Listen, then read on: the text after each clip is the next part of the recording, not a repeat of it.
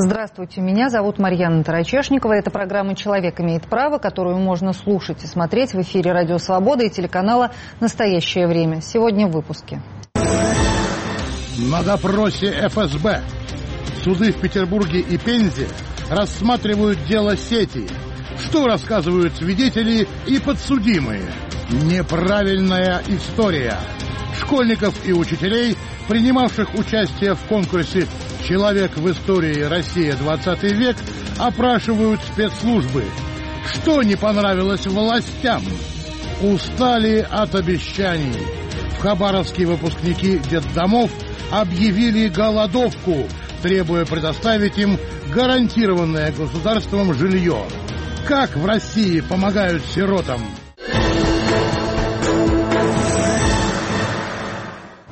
Об этом поговорим в течение ближайшего часа, но прежде Антон Бенедиктов расскажет, что еще на этой неделе в России обсуждают правозащитники, юристы и гражданские активисты. ФСБ России требует предоставить ключи от переписки пользователей Яндекса. Интернет-компания в ответ заявила, что речь в законе идет об информации для расшифровки конкретных сообщений, а не о передаче ключей, которые дают возможность контролировать весь трафик.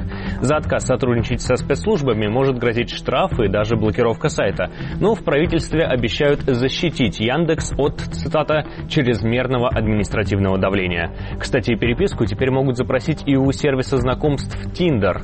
Там заверили, что не расскажут властям о ваших похождениях. Надеюсь, до свидания с товарищем майором не дойдет.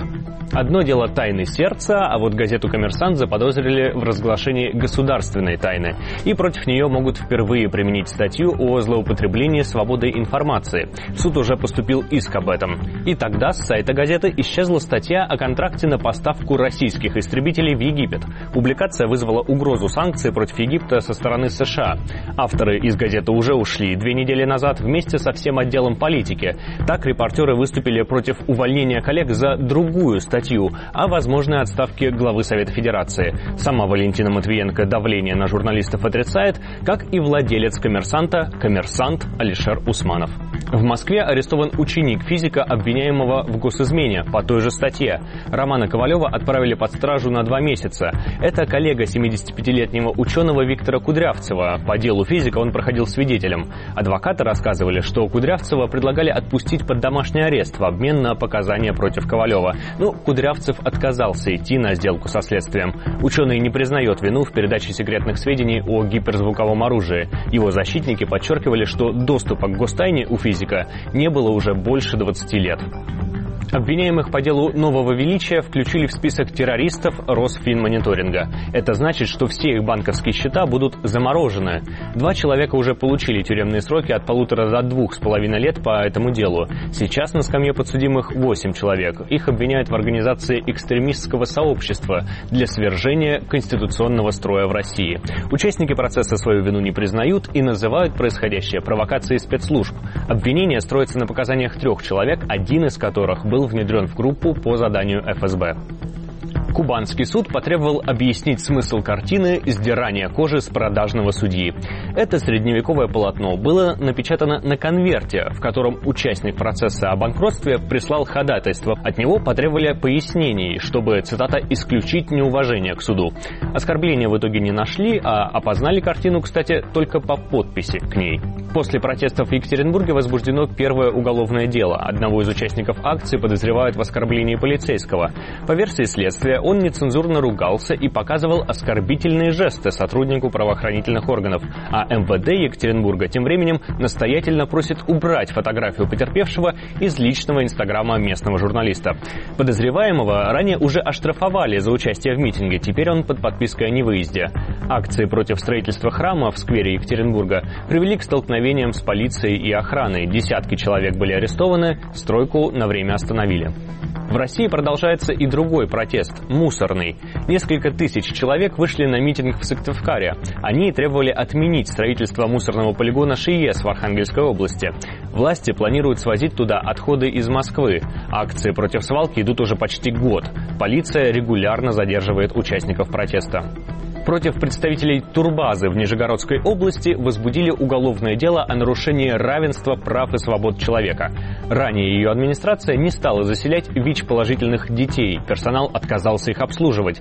В Следственном комитете сочли это дискриминацией детей, требующих поддержки общества и государства. Максимальное наказание по этой статье – 5 лет заключения в колонии.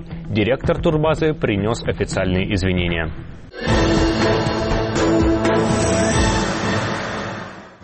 Ну а Приволжский окружной военный суд в Пензе, в Пензе и Московский окружной военный суд на выездном заседании в Санкт-Петербурге рассматривают дело о террористическом сообществе «Сеть».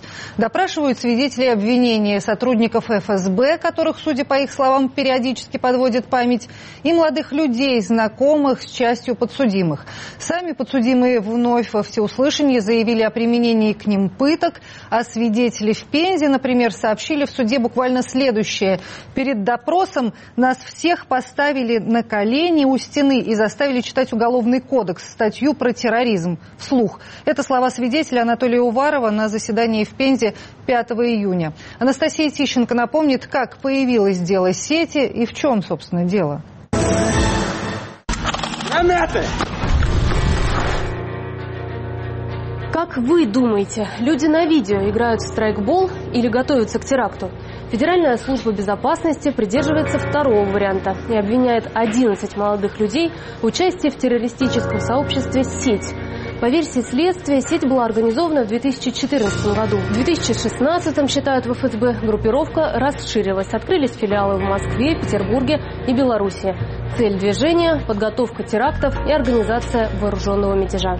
Среди доказательств, помимо видеоигры в страйкбол, оружие и признательные показания. Только вот боевые припасы, по словам подсудимых, им подбросили, а показания и вовсе выбивали пытками. Вот что рассказывает мама одного из фигурантов дела Дмитрия Пчеринцева. Пытки начинались сразу. А, сына задержали 27-го. А, он а, находился под 51 статьей, молчал, и вдруг 28-го наш сын начинает говорить такое, что у нас шевелятся волосы. Пытки зафиксировала общественная наблюдательная комиссия. На заседании военного суда в Пензе Черенцев подробнее рассказал о пережитом.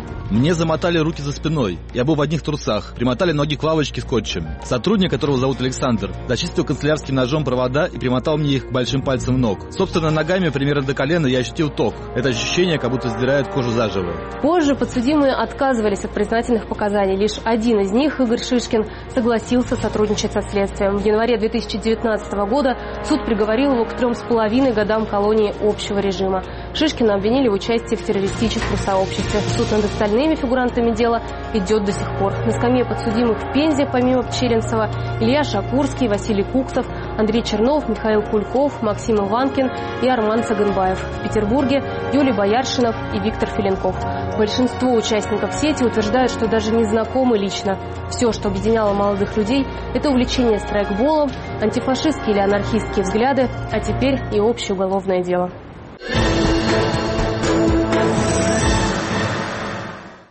Это программа «Человек имеет право», которую можно слушать и смотреть в эфире «Радио Свобода», телеканала «Настоящее время». Меня зовут Марьяна Тарачешникова, а со мной в студии правозащитница, эксперт движения за права человека Ирина Яценко. Она с первых дней, наверное, да, вы следите за появлением этого дела сети и его развитием. А на видеосвязи из Санкт-Петербурга с нами журналист Давид Френкель. Это его онлайн-трансляция из зала суда можно читать на медиазоне. Давид, здравствуйте. Здравствуйте пока я не, не, вас не слышу, к сожалению, но вижу замечательно. Ирина, поясните, пожалуйста, что это за чехарда с судами? Ну, понятно, что дело рассматривают одно и то же дело, по сути, рассматривают в двух разных городах, хотя на самом деле непонятно, почему не объединили. Но в Пензе его рассматривает Приволжский окружной военный суд, а в Санкт-Петербурге его рассматривает Московский окружной военный суд на выездном заседании. Что за неразбериха? Почему, во-первых, это все не в одном суде, а во-вторых, при чем тут Москва? А, на самом деле очень сложно ответить на этот вопрос, точнее даже невозможно, наверное, на него ответить. Для меня самой это загадка. А, вообще, я знаю, что когда только начиналась вся вот эта вот э, история с сетью, вообще, наверное, надо не забывать добавлять а, запрещенные на сей раз уже да, в Российской Федерации террористическая организация Я знаю, что родственники пытались э, попросить следствие, чтобы и обращались в Бастрыкину, чтобы следствие было переведено в Москву и дело было действительно объединено.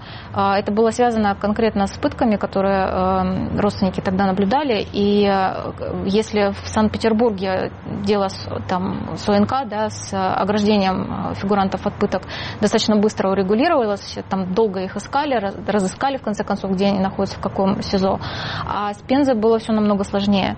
Там очень мало членов УНК, которые могли бы зайти к ним в камеру, могли бы снять побои и так далее. То есть по факту были зафиксированы пытки именно только вот э, в Санкт-Петербурге. Э, и было отказано, то есть не смогли добиться никакими средствами, чтобы это дело объединили как бы в федеральном уровне, да, рассматривали в Москве. А сейчас э, военный окружной суд в Пензе рассматривает это дело, а в Санкт-Петербурге на выезде московский. Затрудняюсь ответить, с чем это связано, честно говоря, вот такая юрисдикция, потому что, по идее, ну, должны были все-таки в какой-то э, окружной военный суд Санкт-Петербурга. То есть военный суд понятно, да, потому что дело связано с терроризмом. Почему Санкт-Петербург, честно говоря, затрудняюсь ответить, не могу даже предположить. А вот мне подсказывают, что связь э, с Давидом наладилась. Может быть, э, Давид, вы знаете, что за чехарда с судами? Да, ну смотрите, э, во-первых, рассматривают те суды, которые по закону имеют право рассматривать дело по статье 205.4, и таких судов в России не так много, в частности, это Московский военный окружной суд и э, э, Приволжский. Поэтому, собственно, э, они выбраны. А что касается того, почему дела разделены и не объединены, ну, например, можно предположить, что это сделано для удобства обвинения. К примеру, э, в петербургском и в пензенском деле есть один и тот же э, допрос, текст допроса, сделанный разными следователями с одним и тем же свидетелем, Зориным. А, причем э, защита э, утверждает, что тексты совпадают вплоть до, орфографических ошибок. При этом э, ни одна из сторон, ни в Пензе, ни в Петербурге не может сослаться на этот материал, поскольку в Петербурге второй, то есть поскольку второй экземпляр того же допроса, сделанный другим следователем, не имеет отношения ни к тому, ни к другому делу и не может рассматриваться в Пензе, не может рассматриваться петербургский допрос, а в Петербурге пензенский, как не имеющий отношения к делу. Ну и рассмотреть, убедиться на заседании, что следователи каким-то образом скопировали друг у друга показания, э, не представляется возможным. Так что, ну, вот такие, э, такие способы, видимо, удобны для обвинения. Вот вы сейчас э, ходите практически на все заседания Московского окружного военного суда в Петербурге. Какое у вас складывается ощущение от того, как проходит процесс? Прислушиваются ли э, судьи к тому, что говорят и сами подсудимые, и защита? Как ведет себя обвинение? И главное, вот за эти дни, что вы наблюдали за происходящим, лично вас э, убедило государственное обвинение в том, что в этом деле действительно есть какое-то рациональное зерно? Да, смотрите, не питая никаких иллюзий по поводу того, каким будет приговор и что он будет, скорее всего, обвинительным, а, заседания в Петербурге выглядят достаточно объективно. То есть э, судьи могут, э, там, не знаю, посмеяться и над доводами обвинения, и над доводами защиты. Могут э, где-то поиронизировать, даже подколоть и ту, и другую сторону. А отношение, например, к журналистам достаточно лояльная. Э, то есть, не знаю, можно снимать, можно писать, делать трансляцию, как это делаем мы. А никаких проблем с этим нет. То есть есть какое-то такое ощущение показательной, показательной нейтральности, показательной объективности, показательной честности. Но, опять же, да, не питая иллюзий к тому, чем все это закончится. А, отношение к обвинению, э, к позиции, к позиции обвинению нет, оно не убедительно, поскольку никаких, в общем, реальных э, доказательств нам представлено не было. Э, более того, да, обвинение все время приглашает различных свидетелей, которые совершенно э, ни, ни, никак не могут э, подтвердить доводы обвинения и вообще какие-то очень странные. Большинство свидетелей просто не знакомы, например, ни с Филинковым, ни с Бояршиновым, а, а нужны для каких-то, ну, для формальных каких-то э, причин, например, для того, чтобы обосновать отсутствия подписи на некоторых документах было выслушано аж три свидетеля по видеосвязи из Пензы. При этом ни одного свидетеля, например, ни одного сотрудника ФСБ из Петербурга, которые бы реально занимались Э, делом Филинкова и Бояршинова выслушано не было. Э, даже не просто не было выслушано, а несмотря на то, что они заявлены как свидетели обвинения, обвинение откровенно говорит, что не желает вызывать их э, на заседание и слушать, и защите приходится настаивать на повторном вызове, например, следователя или оперативника ФСБ, который обвиняется Филинковым в применении пыток. А, и то же самое касается и всех остальных свидетелей обвинения, там, я не знаю, родств... э, коллеги Филинкова по работе. Их было несколько человек, и нужны они были для того, чтобы сообщить суду, что они слышали что-то, что у жены Филинкова было какое-то оружие, при том, что из материалов дела известно, что у жены Флинкова было легальное оружие, и непонятно, какое отношение это имеет вообще к делу.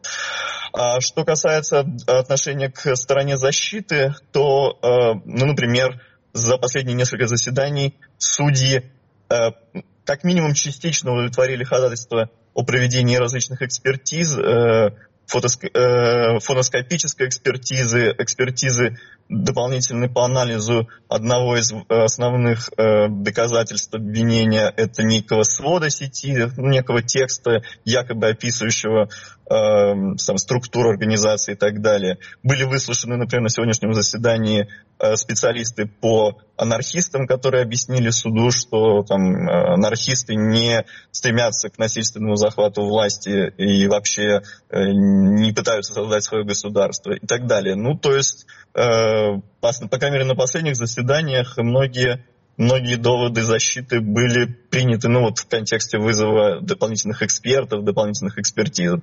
Но многие вопросы снимаются. Снимаются вопросы напрямую указывающие на пытки, или, например, э, есть э, версия, что все дело началось с того, что Э, один из свидетелей в Пензе был пойман э, с наркотиками и, видимо, использован э, для того, чтобы оговорить всех остальных. И любые вопросы, касающиеся этой связи, того, что покупал он наркотики, был ли он с ними задержан или нет, они все эти вопросы снимаются, как не имеющие отношения к делу, хотя защита, несомненно, хочет э, провести эти параллели, провести эту связь, как все вообще могло начаться с давления на конкретного человека. Да, и тем не а, менее, а, Филенкову, есть... простите, тем не менее, Филенкову в ходе одного из недавних судебных заседаний удалось во всеуслышание рассказать о применении к нему пыток. Я так понимаю, это как раз а, происходило во время записи его голоса для проведения а, фоноскопической экспертизы. Расскажите, пожалуйста, как судьи отреагировали на такой его рассказ? Да, это действительно была очень э, сильная сцена, э, поскольку было объявлено, что у обоих э, подсудимых есть около 10 минут для того, чтобы поговорить на любую тему, которая, э, ну, которую они хотят. И Филинков сразу же начал с того, что стал рассказывать о своих ощущениях от того, как его пытали. Действительно, очень сильная речь.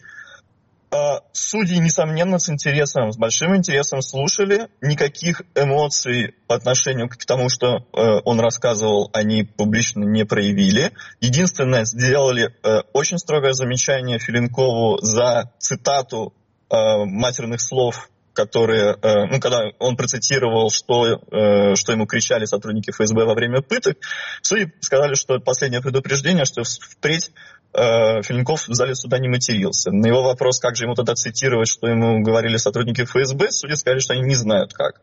То есть э, никак э, судьи не проявляют свое отношение к э, тому, что слышат заявления о пытках. Они, это не, честно говоря, Филинков не первый, кто публично на этих заседаниях в Петербурге говорил, поскольку у нас были свидетели из э, Пензы, это были и Шакурский, и Пчелинцев, и Сагенбаев по видеосвязи, они давали Э, либо, ну, они по большему счету отказались давать показания, пока не дадут их на своем э, процессе, но они все говорили о том, что их пытали, рассказывали о применении к ним тока и о том, что показания, которые они давали, в том числе, если там упоминая Филинкова и Бояршинова, они давали с применением пыток, тока, давления и так далее. И судьи тоже никак особо не реагировали эмоционально на эти заявления. Да, спасибо большое. Журналист Давид Френкель был с нами на связи из Санкт-Петербурга. Он э, регулярно ведет трансляции заседаний по делу сети на ресурсе «Медиазона». А в студии со мной Ирина Яценко, правозащитница, эксперт э, Всероссийского движения за права человека. Ирина, а вас я попрошу рассказать подробнее о том, что происходит сейчас в Пензе, потому что вот о том, что происходит в Санкт-Петербурге, более-менее мы услышали. Что в Пензе? Как проходят слушания? Знаете, очень хочется мне вам точно так же, как Давид, э, подробно и эмоционально рассказать, но, к сожалению, вот нам из Москвы тяжелее, конечно. Он присутствует, он вовлечен вот в процессе. Э, я могу только ориентироваться по тем э, публикациям, по тем прямым эфирам, которые я сама лично читаю. В частности, ребята из Rupression, это вот анархисты, да, которые поддерживают ребят из сети, и они ведут прямые трансляции текстовые, достаточно подробные. Мы в своей группе тоже их везде публикуем, пытаемся распространять. И О чем они сообщают? Они вот сообщают как раз-таки, да, там проблема в чем? Проблема в том, что вот в Пензе э, там больше 100 свидетелей, 117, если не ошибаюсь, то есть я их вот сейчас на текущий момент продолжаю допрашивать. И вот эти допросы, они э, в Пензе, конечно, взял, взят такой старт очень э, интенсивный судьями. Я не знаю, почему они так гонят. Они проводят суды э, в течение пяти дней э, каждый день. И э, надо сказать, что это дополнительные пытки для ребят, потому что даже те 2-3 часа, там 4 часа, которых они находятся на заседаниях э, судов, это для них пыточные условия, потому что э, любой, кто имел хоть какое-то отношение к судебному процессу и понимает, как там все строится, он, он знает, что для того, чтобы доставить человека в суд, ну вот про Москву могу сказать однозначно, их поднимают там в 5 утра и привозят потом уже часа в час, в 2 ночи. И на протяжении всего этого дня они находятся вот в этих стаканах, да, ну, пыточные условия, это там метр на метр помещение, там какое-то совсем маленькое, где они могут находиться, плюс э, там питание, да, естественно, нет горячего, то, что они находятся в, э, в суде, там где-то в каких-то там подвальных помещениях, пока их доставят в зал суда, и они в конце дня ждут, когда всех э, заключенных, которые нужно отвезти в это же СИЗО, соберут вместе, и только после этого их развозят. И э, это очень тяжелые условия, это может сказать любой человек, который побывал в этих условиях, это реально пытка. Э, и на протяжении каждого дня, что все это происходит, э, выдержать, конечно, тяжело. А, заслуживаются показания свидетелей. О чем говорят свидетели? Свидетели, вот я сейчас как раз к этому подхожу. Свидетели, а, как это ни странно, они все в недоумении того, что у них там, оказывается, что-то они наговорили такое в следствии, и а, всегда следователям приходится просить суд, чтобы они зачитывали их показания. И когда зачитываются показания данных в следствии, они очень удивляются, правда, я такое говорил, серьезно, это вплоть до того, что некоторые свидетели, вот там был эпизод, когда человек подошел, посмотрел на э, подпись, сказал, ну вот, вот в двух местах точно не моя подпись, и э, вот эти вот все слова, которые используют следствие, там детонаторы, взрывы, э, не употреблялись, то есть слова следствия, а люди подписывали э, эти показания просто под, ну, действительно под давлением, потому что угрожали, в том числе и э, возбуждение уголовное дело непосредственно тех людей, которые участвовали в следствии, которые давали свидетельские показания. Если вы не подпишете это, то вы будете также помещены в СИЗО, например. Э, это также звучало все э, в зале судебного заседания. Ну, кстати, насколько я понимаю, на одном из последних судебных заседаний суд даже обратился к свидетелю и сказал, вы, э, то есть вы говорите, что осознанные под давлением оговорили кого-то из подсудимых. Он сказал, да, вы да. понимаете, что вам за это грозит, может грозить да. тоже ответственность. Он сказал, что да, в общем, я все понимаю. Но... Ну, суд тоже, наверное, какое-то давление оказывает в этом случае, потому что человек может изменить свои показания, данные в ходе следствия. Более того, э, показания, данные в ходе следствия без присутствия э, адвоката, например, они могут судом вообще, в принципе, не учитываться. Однако же э, в данном процессе, да, то есть вот это вот постоянно, я, конечно, очень рада тому, что свидетели ну, на мой личный взгляд, я не знаю, как это, конечно, суд расценит, точнее, знаю, но, на мой взгляд, они не дают показаний против э, людей. Да, они заняли, в общем, да. довольно принципиальную позицию да. и тоже говорят, э, ну, вот меня потрясла эта история о том, что свидетелей, вызванных э, на допрос в качестве свидетелей, выставили у стены на коленях, да. кто-то был в наручниках и заставляли читать и потом пересказывать содержание статей Уголовного кодекса. Пытки применялись в этом деле вообще все, вся история про сеть это не про терроризм, конечно же, это о пытках. А, там не только к э, нынешним фигурантам применялись пытки, но и к свидетелям. А, и даже есть э, экспертиза достаточно подробная, там вот такой том а, о применении электрошокера и электроспомогателя, да, как это названо там в закладочке был у следователя, э, электровспоминателя, да, допрос с электроспоминателем, вспоминателем. Жуткая вещь, конечно, читать все это страшно, и пока что ничего нельзя сказать нового в плане показаний, да, вот как в э, Санкт-Петербурге, да, не было никакой экспертизы заслуженной еще просто пока что идет все вот э, как бы э, слушают свидетели. Я думаю, что еще будет много дней их слушать, и сами свидетели, я думаю, много интересного услышать. Да, свидетели, в общем, довольно интересно, да. Да, интересные показания дают, и, в общем, наверное, не очень приятные для представителей гособвинения. Да. да спасибо большое. Правозащитница Ирина Яценко, эксперт движения за права человека, плав студии «Радио Свобода».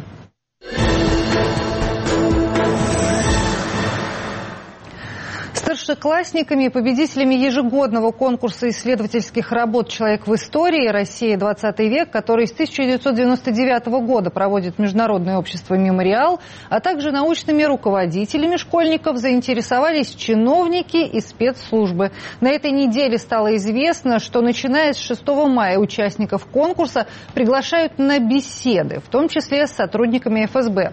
Кого-то требуют объясниться, а кого-то отказаться от общения с мемориалом мемориалом. Подробнее о происходящем я попросила рассказать основательницу школьного конкурса «Человек в истории России 20 век», координатора образовательных проектов мемориала Ирину Щербакову.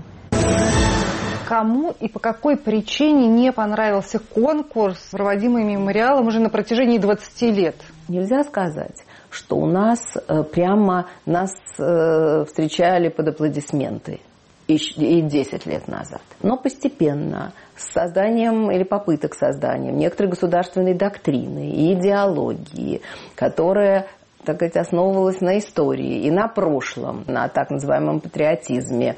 И это я говорю, потому что он есть истинный и зрячий, а есть фальшивый и казенный вот, и такой, который всем предписывается, то стали как-то коситься. А что это такое? А чему там школьников на самом деле учат? А почему они обращают внимание на темные стороны нашего прошлого, они выпячивают светлые? Но все-таки, конечно, все-таки таких прямых нападок не было. И началось это по-настоящему с 2016 года, после того, как мемориал был объявлен иностранным агентом, по поводу чего мы, значит, прошли все судебные инстанции, конечно, и это не, э, так сказать, не признавали. сегодня мы видим, что значит быть в статусе иностранного агента. Вот это вот и создает вокруг нас такую агрессивную и токсичную атмосферу, э, и э, которая из разных таких, я бы сказала, сегментов состоит. С одной стороны, у нас есть ультраправые радикалы, которые просто вот являются таким некоторым передовым маленьким отрядом, э, которые врываются, зеленкой э, поливают или пытаются полить людей, там, которые идут, нашу вот председательную жюри Людмилу Улицкую и гостей церемонии награждения, как это было в 16 году, и какие-то кричат там детям, что они продались, значит, за немецкие деньги, подросткам. В общем, совершенно все чудовищно. Настолько чудовищно, что даже как-то, в общем, э, вот все отреагировали совершенно определенным образом на это, потому что это носило непристойный характер. Но после этого были такие разного рода волны, и мы стали ощущать, конечно, некоторое сжимание кольца вокруг нас. Надо осознать вообще ситуацию. Школьники от 14 до 17 лет, вместо того, чтобы в, в маленьких регионах, вместо того, чтобы на самом деле погрязнуть в депрессиях или бог знает еще чем заниматься. Убедились в том, что это интересно, что надо знать историю своей семьи, что надо знать историю своего места, что это интересные часто почти детективные поиски, которые масса, потому что для того, чтобы написать для нас работу, надо на самом деле очень много времени. Провести и победить, и победить да, еще, и писать в архивы, и ходить спрашивать людей. Это серьезная, такая-то совершенно серьезная работа. Поэтому меня восхищает, что значит, на фоне того, что у нас вообще в школах происходит, и падение интереса к истории, к образованию, к тому, что ничего не знают, вот есть такие школьники у нас. Потому что 40, даже больше 40% наших участников и даже победителей просто из совсем маленьких мест, из такой глубинки, Там еще до Красноярска надо лететь несколько часов. Ну, а вот. теперь этих школьников вызывают на да. беседу. Вместо того, чтобы значит, их как-то э, поддержать. Кстати, бывало в прошлые года довольно часто. Поместить в региональной прессе значит, очерк, э, познакомить людей с тем, что они написали, что они узнали про этот памятник. И там есть такие просто душераздирающие, ведь, как всегда, на самом деле истории, потому что наша история была душераздирающей сплошь и рядом. И вот вместо этого представьте себе, что вас вызывают в кабинет директора, а там сидит какой-то человек, и даже если он не из ФСБ, как у нас бывало. Потому что это, как у нас всегда бывает, такая немножко эклектичная ситуация. Кто, так сказать... Сидит директор и еще кто-то. Да, сидит директор и еще кто-то. И начинает спрашивать. И О вот, чем? Да, вот это вот называлось когда-то профилактическая беседа. Угу. Смысл этой профилактической беседы был в том, чтобы, так сказать, человеку показать, вот тут есть граница. Вот ты за нее заходишь, и тогда жди неприятностей. Угу и, значит, и вообще-то напугать. А сейчас эта граница не отчетливая, но пугаются люди. И это, наверное, самое такое большое наследие того и самое серьезное, оставленное нам. Как быстро возникает страх. А, и какие-то незащищенные люди. И тебе говорят, а вы откуда узнали? А почему в этом конкурсе участвуете? А вы знаете, что это за организация? Вы знаете, куда вы послали? Вы знаете? Тут ведь какие-то вещи можно не обязательно называть даже. Достаточно вопрос. Полунамеков каких-то. Да, полунамеков, вопрос поставить правильным образом. А вы знаете, что это вашей школе может повредить? А вы знаете, что вы делаете, а чему они вас там учат, а что вы там с ними делаете, а вы знаете, кто еще в этом участвует. Так, такой вот разговор. А вот э, покажите-ка нам, давайте-ка предъявите-ка нам работы, которые вы послали туда. А в прошлом году вы тоже участвовали, и прошлогодние нам, пожалуйста, покажите. Э, и вот этого ведь уже достаточно. Ведь уже можно не грозить даже никакими э, карами. Сколько вот, человек прошли через э, такие профилактические беседы? Общее число участников 1600, более 1600. Значит, они идут, конечно, к победителям. И что мы знаем, это примерно две трети. Значит, вот из этих 40 работ, это примерно две трети. И мы думаем, что пришли ко всем. Кому-то пришли домой. Это тоже приятно, как вы понимаете, когда к тебе домой приходят. Это уже этого достаточно. Уже можно даже не разговаривать, уже можно даже вопросы не задавать никакие, если к тебе пришли домой. В нескольких случаях мы знаем, что вызывали школьников. У нас есть, конечно, информация. И, конечно, мы ведь с учителями сотрудничаем много-много лет со многими. И, конечно, они нам написали и позвонили. Но с огромной просьбой не называть их имен. Потому что вот это самое горькое. Страшно. Конечно. Мы далеко. И нам не оставалось, а они там. И нам не оставалось ничего делать, как просто поднимать шум.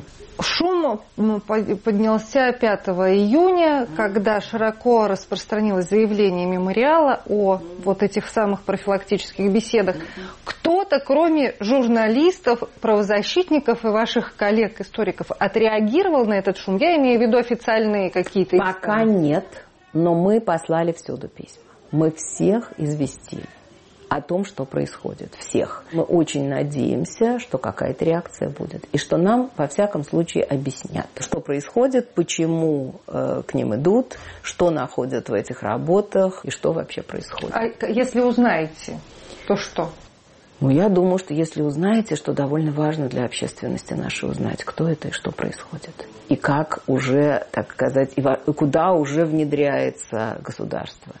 Вот. И как оно хочет все контролировать. И не только ведь мы тут попадаем, а посмотрите, то рок-фестивали запретят, то им рэп не угодил, то, значит, еще где-нибудь они ищут. Ну, и есть похуже, конечно, вещи. Совсем, когда шьют какие-то заговоры, придумывают их, какие-то стряпают дела.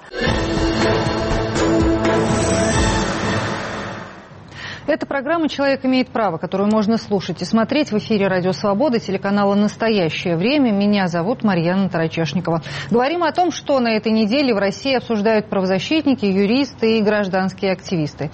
А обсуждают они, помимо прочего, голодовку бывших воспитанников детских домов в Хабаровске. Они объявили ее 3 июня. 12 человек вышли на площадь перед зданием правительства Хабаровского края, требуя, наконец, выдать им положенные по закону квартиры. Наталья Джанпаладова связалась по скайпу с одной из участниц акции Анной, и вот что она рассказала. Мы стоим долгое время на очереди. А, многие ждут своих квартир а, по 5-6. Самая максимальная участница нашей акции стоит на очереди уже 12 лет. Мы год назад организовали группу в WhatsApp и совместно провели два пикета, писали обращения во все возможные станции. Были на приеме у губернатора в марте этого года. И, к сожалению, наша проблема не решалась, и 3 июня мы объявили голодовку. Ситуация очень э, крайняя с выдачей жилья, а, так как у нас с этого года действует закон а, о предоставлении в одном многоквартирном доме не более 25% э, сиротам, и ну, за счет этого ситуация только ухудшалась. И поэтому мы просто уже устали ждать свои положенные квартиры, и мы решились на крайние меры. Но 5 июня, насколько я понимаю, вы приняли решение прекратить голодовку. Да. А, что вам, вам, вам пообещали какие-то комнаты, квартиры в общежитии? Вот а, Расскажите подробнее, что это за обещание, что это за жилье, что там? 4 июня а, представители правительства Хабаровского края а, предложили нам временное жилье а, в виде секции двухкомнатных в общежитии на каждого участника акции, а, бесплатное проживание до момента получения квартир тогда, когда подойдет наша очередь. У нас назначена встреча с губернатором примерно на 13-15 июня, где будет предоставлен подробный план о предоставлении квартир, то есть где будет строиться, где приобретаться, когда и кому когда именно выдаваться. Поэтому мы а, поняли, что нас услышали и свернули нашу голодовку. Угу. На самом деле за два дня мы очень устали, все до сих пор отходят от этой акции. Мы два дня просто жарились на солнце, все получили ожоги лица. А, ну вот у меня тоже еще ну, восстанавливаться и восстанавливаться. Мы с этой акции проехали а, с представителями правительства в общежитие. Оно находится недалеко от центра города Хабаровска. Общежитие чистое, там живут а, вполне а, ну, вполне нормальные обычные люди. А, там свободный целый этаж, а, комнаты с ремонтами, санузел, ну, все более чем достойно. И поэтому многих устроил этот вариант. Ну, на сегодняшний день пока туда еще никто не переехал, mm-hmm. потому что большинство уже семьи, дети. Сейчас вопрос, э, решается вопрос, ну, в общем, семьями с близкими людьми. Детей нужно переводить э, в детские учреждения, в другие районы. И поэтому пока думаем. А как это будет оформлено юридически? Этого мы, к сожалению, пока не обсуждали. Но это будет временное жилье, и проживать мы там будем а, до момента предоставления нам постоянного жилья. А сейчас вот вы и другие девушки, где, где вы живете? Какие у вас условия?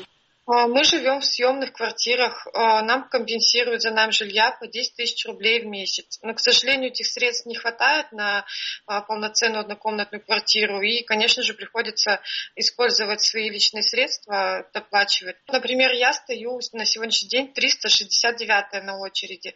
В этом году в Хабаровском крае будет выделено 580 квартир, в том числе примерно 50% в городе Хабаровске. А, ну, я так думаю, что, например, я получу на следующий год.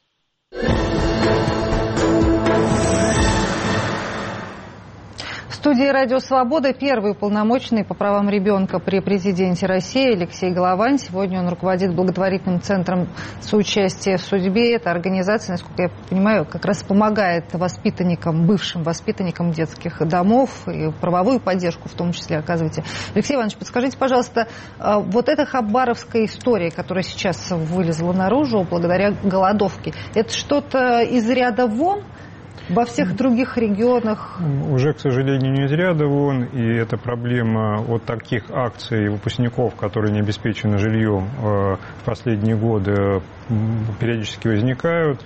Был и Алтайский край, и Приморье было, и Республика Тува была в прошлом году, когда тоже ребята выходили на площадь, объявляли голодовку. И, к сожалению, я думаю, что эта ситуация будет э, усугубляться. И проблема в том, что здесь есть три проблемы в обеспечении жильем детей-сирот. А, во-первых, это действительно большая очередь, потому что долгие годы государство не решало эту проблему, а когда стало решать, искать, то оказалось, что очень много ребят не обеспечено жильем. И вот по состоянию на начало прошлого года было не обеспечено жильем 167 тысяч человек, потом немножко эта очередь уменьшилась, потом опять к концу года увеличилась, потому что, как мы понимаем, кого-то обеспечивают, кто-то подрастает и включается в списки. И сейчас порядка где-то 170 тысяч э, тех ребят, которые достигли 18 лет, в целом по стране, которые должны быть обеспечены жильем, этим жильем не обеспечены. Но вот а, наш корреспондент Иван Воронин как раз пытался разобраться в этих цифрах, и, и в них-то тоже еще можно запутаться, и нашел данные счетной палаты на 1 января 2019 года, где говорится о том, что в реестре нуждающихся сейчас находится почти 270 да, тысяч это, я объясню, сирот. Я объясню, в чем ситуация. Дело в том, что в список включаются дети-сироты, которые достигли возраста 14 лет. Но жилье предоставляется тем ребятам, После которые достигли, достигли 18 лет. Поэтому я бы здесь как бы говорил не о 200 тысячах. Это у нас иногда любят пугать, что у нас вот больше 200 тысяч, там денег таких нету. Реально это где-то порядка 165-170 тысяч. Тех, которые достигли 18 лет и которые сейчас могут требовать предоставления жилья.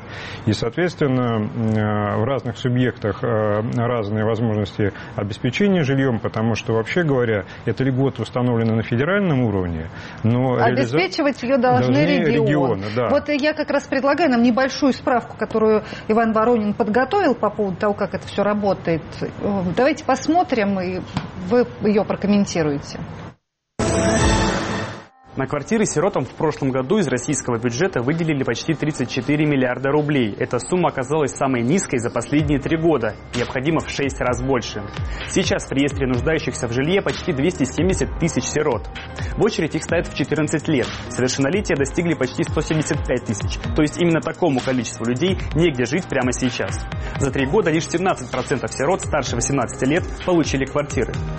По закону выпускникам детских домов положено не менее 18 квадратных метров площади жилого помещения на одного человека. Сперва на 5 лет по договору найма специализированного жилого помещения, затем возможен договор соцнайма и приватизации. Если подходящих квартир нет, местные власти обязаны предоставить временное жилье, либо помочь с арендой, комнаты не дороже 5000 рублей в месяц или квартиры не дороже 10.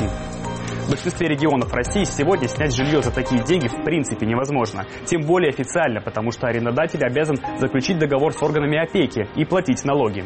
Отслеживать, как именно и в каком объеме выполняются обязательства перед сиротами, отмечали в счетной палате, в прошлом году стало сложнее. Единый учет в Госбанке данных не ведется после начала работы единой государственной информационной системы социального обеспечения.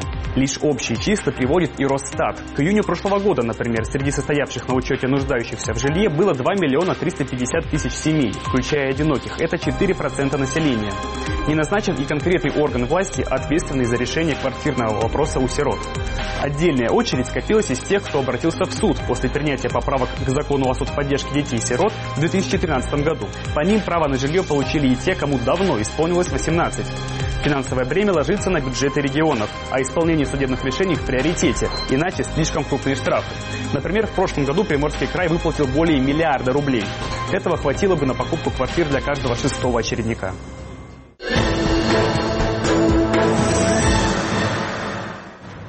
программа «Человек имеет право», которую можно слушать, смотреть в эфире «Радио Свобода», телеканал «Настоящее время». А, в студии со мной а, Алексей Головань, который руководит благотворительным центром соучастия в судьбе и как раз занимается помощью в решении проблем выпускникам а, детских домов. Помимо предоставления жилья, я уже поняла, что с этим все совсем не очень хорошо. Какие гарантии предлагает государство детям, которые покидают детский дом. Ну, дело в том, что... Э, Их поддерживают вообще или принципе, только НКО? государство э, декларирует эти гарантии. Ну, вот, например, одна из гарантий, очень важных для тех ребят, э, для ребят, которые заканчивают учреждение, это возможность получить образование. Потому что мы понимаем, что этим ребятам, кроме себя, в общем-то, как правило, больше не на кого положиться, и поэтому хорошее образование позволяет им чего-то достигнуть жизни. Но вот когда в 2012 году был принят закон Димы Яковлева, то в этот же день, как ни парадоксально, был принят закон, новый закон об образовании. И этим законом образования у детей-сирот забрали льготу на поступление в ВУЗ и льготу на внеконкурсное поступление в колледже. в общей очереди? Да, значит, с большими, большим трудом и в ручном управлении, при, благодаря поручению президента, до которого донесли эту проблему, удалось восстановить льготу на поступление в ВУЗ. А, теперь значит, дети-сироты, так же как и инвалиды, имеют возможность поступать по квоте. Но, к сожалению, льготу на поступление в колледже восстановить не удалось. А как мы понимаем, большинство сирот идет все-таки не в вузы, а идет в колледжи. И что это означает? Ну и, наверное, просто еще и баллов столько не набрать с таким образованием, конечно, которое они да, получают в детском конечно, доме. Конечно, и получается таким образом, что в колледже ребята из детских домов вынуждены либо идти на те специальности, которые не будут востребованы, ну, например, швея-мотористка, там, штукатур-маляра, который, как мы понимаем, это, в общем-то, э, тот рынок, который сейчас занят ну, многими людьми, приезжими из э, других государств. Вот. Либо либо им приходится идти на платное отделение. Но это требует э, денег, которых у них нет, и если, э, допустим, бывший опекун там готов заплатить, или у ребенка есть какие-то средства на сберкнижке, которые в виде пенсии они получали, то тогда у него есть возможность получить э, конкурентоспособное образование. А если нет, значит, они получают вот то, что получают. А с трудоустройством помогают? С трудоустройством, значит, в принципе, должны помогать. Но вот, например, Опять есть... же, да? Как... Да, значит, ну, э, трудоустройством там есть, например, такая льгота, что если сирота впервые ищет работу, то его не могут трудоустроить, он регистрируется как безработный, то ему в течение полугода должны заплатить э, э, пособие не как обычному безработному, а как пособие в размере средней оплаты труда по субъекту федерации. Mm. Это достаточно большие деньги, но и здесь возникают разные проблемы, потому что, например, у многих ребят нет никакой регистрации по месту жительства, например, это отказники когда-либо, у них не было жилого помещения да понятно, время. а новую квартиру им не, не выдали? Дали, да, и, соответственно, они не могут получить это выходное пособие. Вот мы буквально вчера-сегодня занимались одной девочкой из Свердловской области, которая там на нас вышло, э, ей отказывают э, в центре занятости, вот там в районе одном Свердловской области, потому что нет никакой регистрации. А у нее никакой регистрации не было никогда на территории Российской Федерации. И считается, что, в общем-то, видимо, с точки зрения службы занятости, о том, что она в Российской Федерации не живет. То есть вот ну, такие как бы есть. Или, например, некоторым ведь эти льготы детям-сиротам, они установлены не только на федеральном федеральном уровне, но и многие какие-то гарантии установлены субъектовым законодательством. И они тоже э, связаны с э, тем, что человек должен жить на территории этого субъекта. Но многие субъекты почему-то... А жи- жительство подтверждается регистрацией? Да, многие субъекты считают, что место жительства это там, где печать в паспорте. Если у сироты нет печати в паспорте, то, соответственно, у него нет, нет места жительства на территории субъекта. И всякие выплаты он не получает. Вот, например, у нас в последние э, года 3-4 вот э, эти проблемы возникают бесконечно в городе Москве. Потому что Москва, ну, скажем так, не самый э, бедный субъект Российской Федерации, у которой есть намного что деньги, на плитку есть деньги, на то, на другое, на инсталляции всякие безумные. Но вот, например, на выплаты э, пособия ребятам, которые заканчивают пребывать на семейной форме устройства в городе Москве, те выплаты, которые предусмотрены законодательством города Москвы, этим ребятам не дают, потому потому что говорят, что у них нет регистрации по месту жительства в городе Москве. Дескать, это не наши сироты, понаехали тут, и мы, нам приходится методично по этим случаям обращаться в суды. Таких э, исков у нас много. Э, более того, есть э, так, такая льгота, например, как бесплатный проезд. Тоже, если, например, ребенка Регистрации нет? Взяли из другого субъекта Российской Федерации, мы же говорим, что все сироты наши, да, то есть нет таких московских, рязанских, там, хабаровских, то есть все наши. Ну, чиновники так да, любят да, говорить, Да, конечно. но а, с другой стороны, когда ребенок взят под опеку из другого субъекта, и в Москве он не имеет регистрации по месту жительства, то ему и нет бесплатного проезда. То есть для Москвы это, видимо, очень обременительно. И мы тоже обращаемся в суд и обжалуем решение а, вот, соответствующих органов а, и добиваемся ребятам бесплатного проезда. То есть суды все-таки встают на вашу сторону? Ну, с большим трудом. Вот в прошлом году у нас по таким детям, которые взяты под опеку в город Москву из других субъектов, мы дошли до Верховного суда в 12 случаях. То есть 12. Ну и Верховный суд, конечно, я вижу реакцию Верховного суда, что им непонятно, почему такие элементарные вещи, которые, в принципе, для масштабов, например, той же Москвы, они не стоят вообще ничего. Приходится... Они на юристов больше денег да, тратят. А, а, но на юристов они не тратят, потому что наша помощь бесплатная этим ребятам. Нет, но... я имею в виду э, департамент, кто, да. кто ну, вот у нас.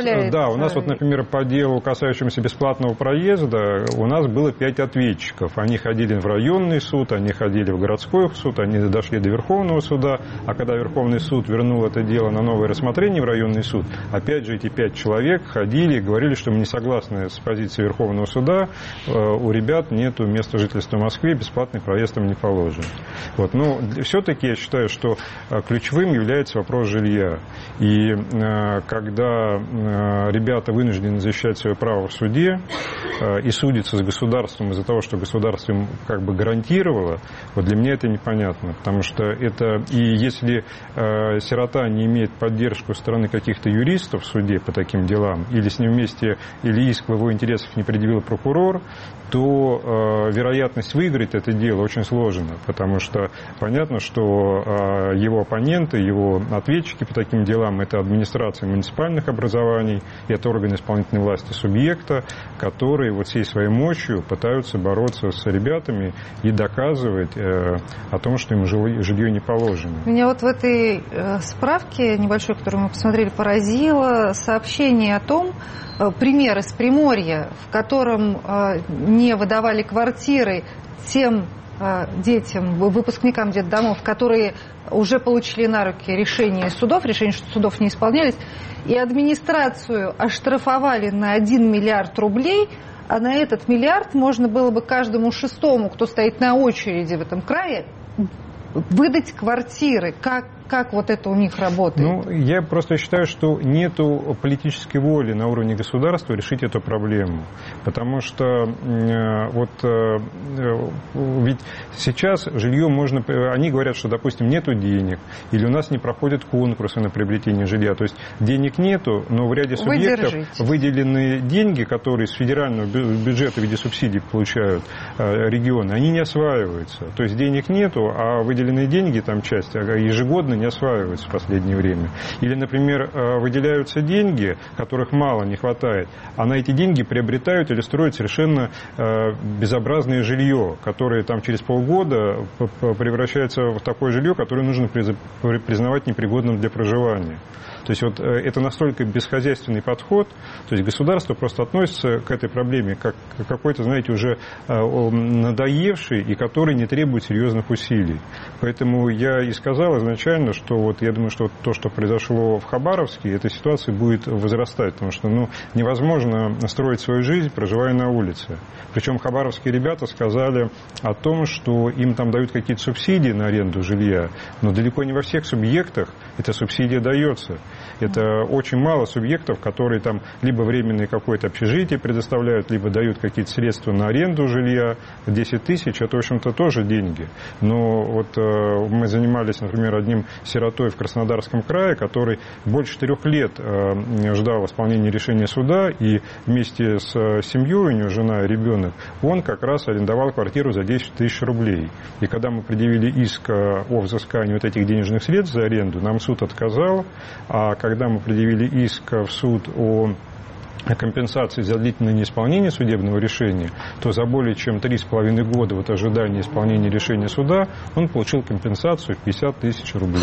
То есть это ну, такая издевка, знаете. Смешно. Вот, и поэтому это, конечно же, а, мы, с одной стороны, хотим, чтобы ребята адаптировали, чтобы они встали на ноги, чтобы они а, добились чего-то в жизни. Не ставим, пополняли население. Да, но ставим их в такие условия, что они э, вот э, либо должны как-то непонятно как решать свою проблему, либо ехать куда-то на заработки, ведь еще есть другая ситуация, что вот человек, ему там 5-7 лет не дают жилье, он выезжает куда-то в другой субъект, пытаясь найти работу, как себя э, трудоустроить. Там теряется. Да, а потом ему э, вдогонку летит э, известие, что тебе где-то там в поселке, в полузабытом, дали квартирку, вот туда едь и... и... Да, а он ее ну, уже получить не может. Спасибо. Алексей Головань в эфире «Радио Свобода» в программе «Человек имеет право».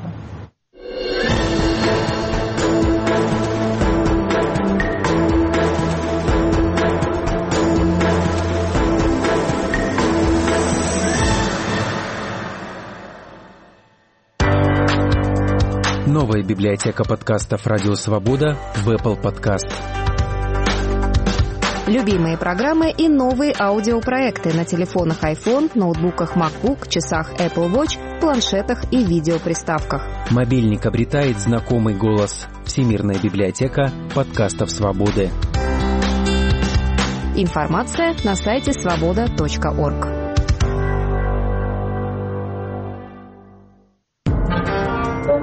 Радио «Свобода». Фактограф. В этом проекте самые разные официальные оценки и прогнозы о том, что и как меняется в России, сводятся с фактами